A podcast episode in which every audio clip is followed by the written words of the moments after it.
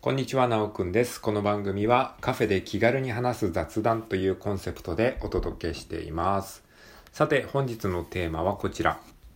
ゲーム人生における空白の20年間。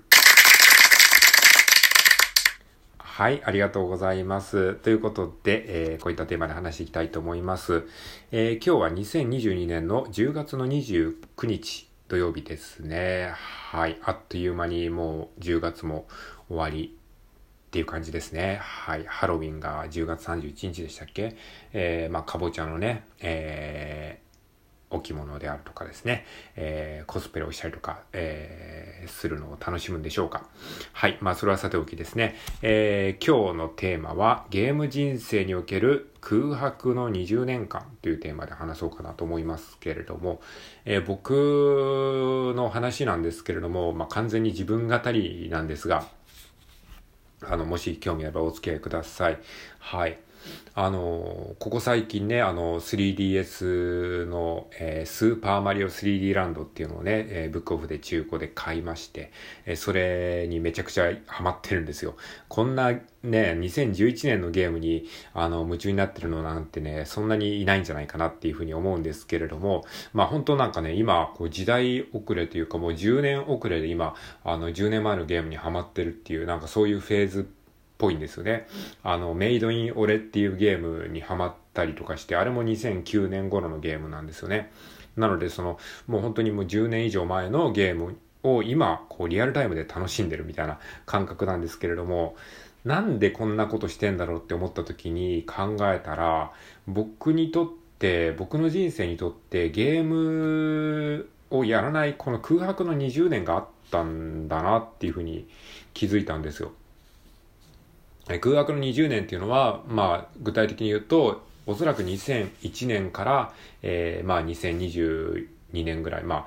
大体そのぐらいなんですよ。要は2000年代に入ってから、現在まで、まあ、ほぼほぼ、もちろんやってはいたんだけど、ちょくちょくやってはいたんですけど、それはリメイク作品やるとかその程度で、新しいゲームをやるっていうことに関しては、まあ、ほとんどやってなかった感じがします。じゃあ、それ以前はどうだったかっていうと、僕はかなりゲームオタクだったんですよ。うん。まあ、スーパーファミコンとかファミコンの時代はですね、えー、まあ、相当その当時出ていた、あの、話題作っていうのは、もう、あの、何かしらでこうゲットしてですね、あの、プレイしていましたし、なので、かなりのゲームオタクだったんだけど、それがパッタリとね、あの2000年代ぐらいからもう全くやらなくなってしまって、もうゲームなんか興味ありませんけど、みたいな体でやってたんだけど、うん、久しぶりにね、その、えースーパーマリオ 3D ランドをやったらね、めちゃくちゃ面白くて、なんか、本当子供の頃にマリオに夢中になってた頃をね、素直に思い出せたんですよね。なんでこんなに遠ざかってしまったんだろうってね、思ってちょっとね、あの最近その YouTube で、あのゲーム機に、ゲーム機の歴史について解説してくれる YouTuber さんとかがいてですね、それを見てね、あ、えー、なんか、任天堂の Wii とか Wii U の違いってこうだったんだっていうことを勉強したりとか、その当時のね、ゲーム機とか全然知らないから Wii と Wii U の違いが何なのかっていうのも全然正直わかんないし、で、まあスイッチっていう今ね、任天堂の現行機種、スイッチももうななんだかんだで、えっと、5年、6年ぐらいになるみたいなんですけども、結構長生きしてるみたいですね、そのハードとしては。まあそういったね、歴史についてちょっと改めて勉強したりとかしてるんですけども、うん、まあ空白の20年っていうのはかなり大きかったんだなっていうふうに思いますね。だからその任天堂 3DS のその、え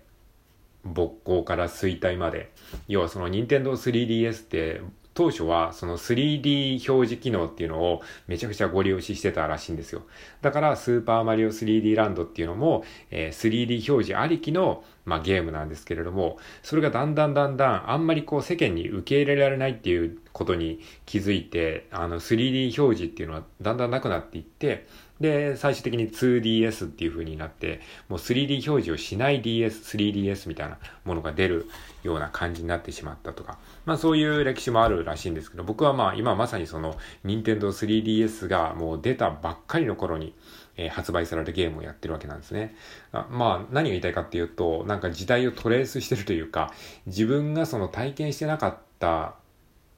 10年、20年を、まあなんか改めてこう追体験してる、ちょっとこう遅れて、こう、もう一回追いかけてる感じなんですよね。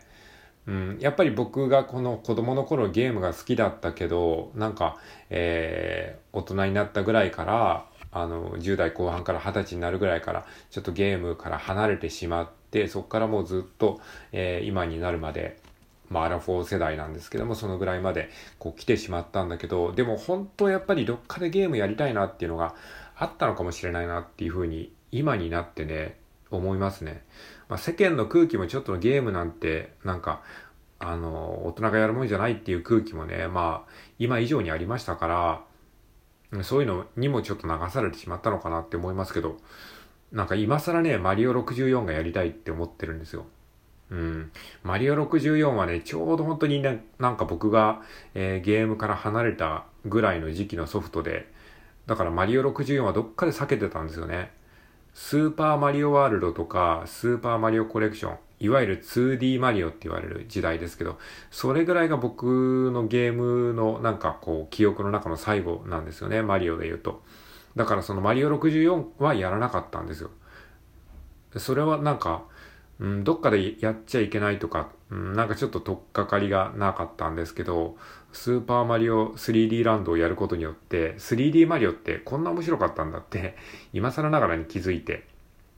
で、マリオ64とかですね、あと、えー、その後のマリオ、えー、サンシャインとかギャラクシーっていうのもあるんですけれども、いわゆる 3D マリオっていう分野で、まあ、立体的な空間を楽しむ、えー、マリオのアクションゲームなんですけれども、まあ、そういうのもね、ちょっと改めてやっていきたいなと思ってるんですね。もうこれらをもう今レトロゲームって言われるような、えー、部類になってくると思うんですけれども、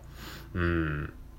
だから今はなんかレトロゲームっていうか、いわゆるファミコン、スーパーファミコンをやりたいっていうよりかは、それはやり直しなんですよね、僕にとっては。よりかはその間にある、えー、ゲーム機、64とか、えー、ゲームキューブとか、Wii とか、Wii U とかですね、えー、あと DS、3DS とか、そのあたりの、まあ、あの、中間にある、自分がこのゲーム人生における空白だった中間の時代のヒット作っていうのを、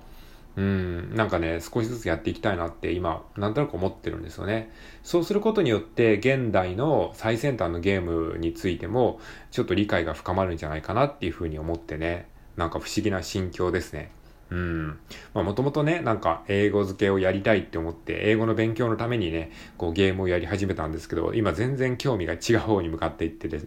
なんか不思議だなって思いますね。うん。なんか人生はわらしべ長者みたいな感じで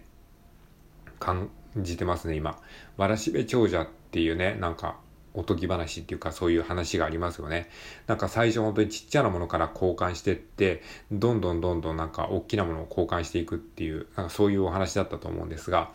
うん。なんか、えー、最初はなんか、なんだろうな、英語付けをやりたいと思って、そこから英語付け面白いなって思って、じゃあ DS の他のソフトって何かあるのかなって思って、DS の他の英語学習系ソフトとかをこう、漁っているうちに、えー、メイドインオレっていうね、まあ、英語系ソフトではないんだけど、DS のソフトを見つけて、あ、これ懐かしいって思って、メイドインオレを買って、そこからこうゲームをこう作ったりとかしているうちに、えなんか昔の 3DS のソフトでちょっとやってないソフトあったかなって思って、えー、漁っていたら、ドラゴンクエスト3があって、そのドラゴンクエスト3をまた久しぶりにめちゃくちゃ楽しくやってですね、そこから今、あの、えー、なぜかスーパーマリオ 3D ランドをやってるっていう感じで、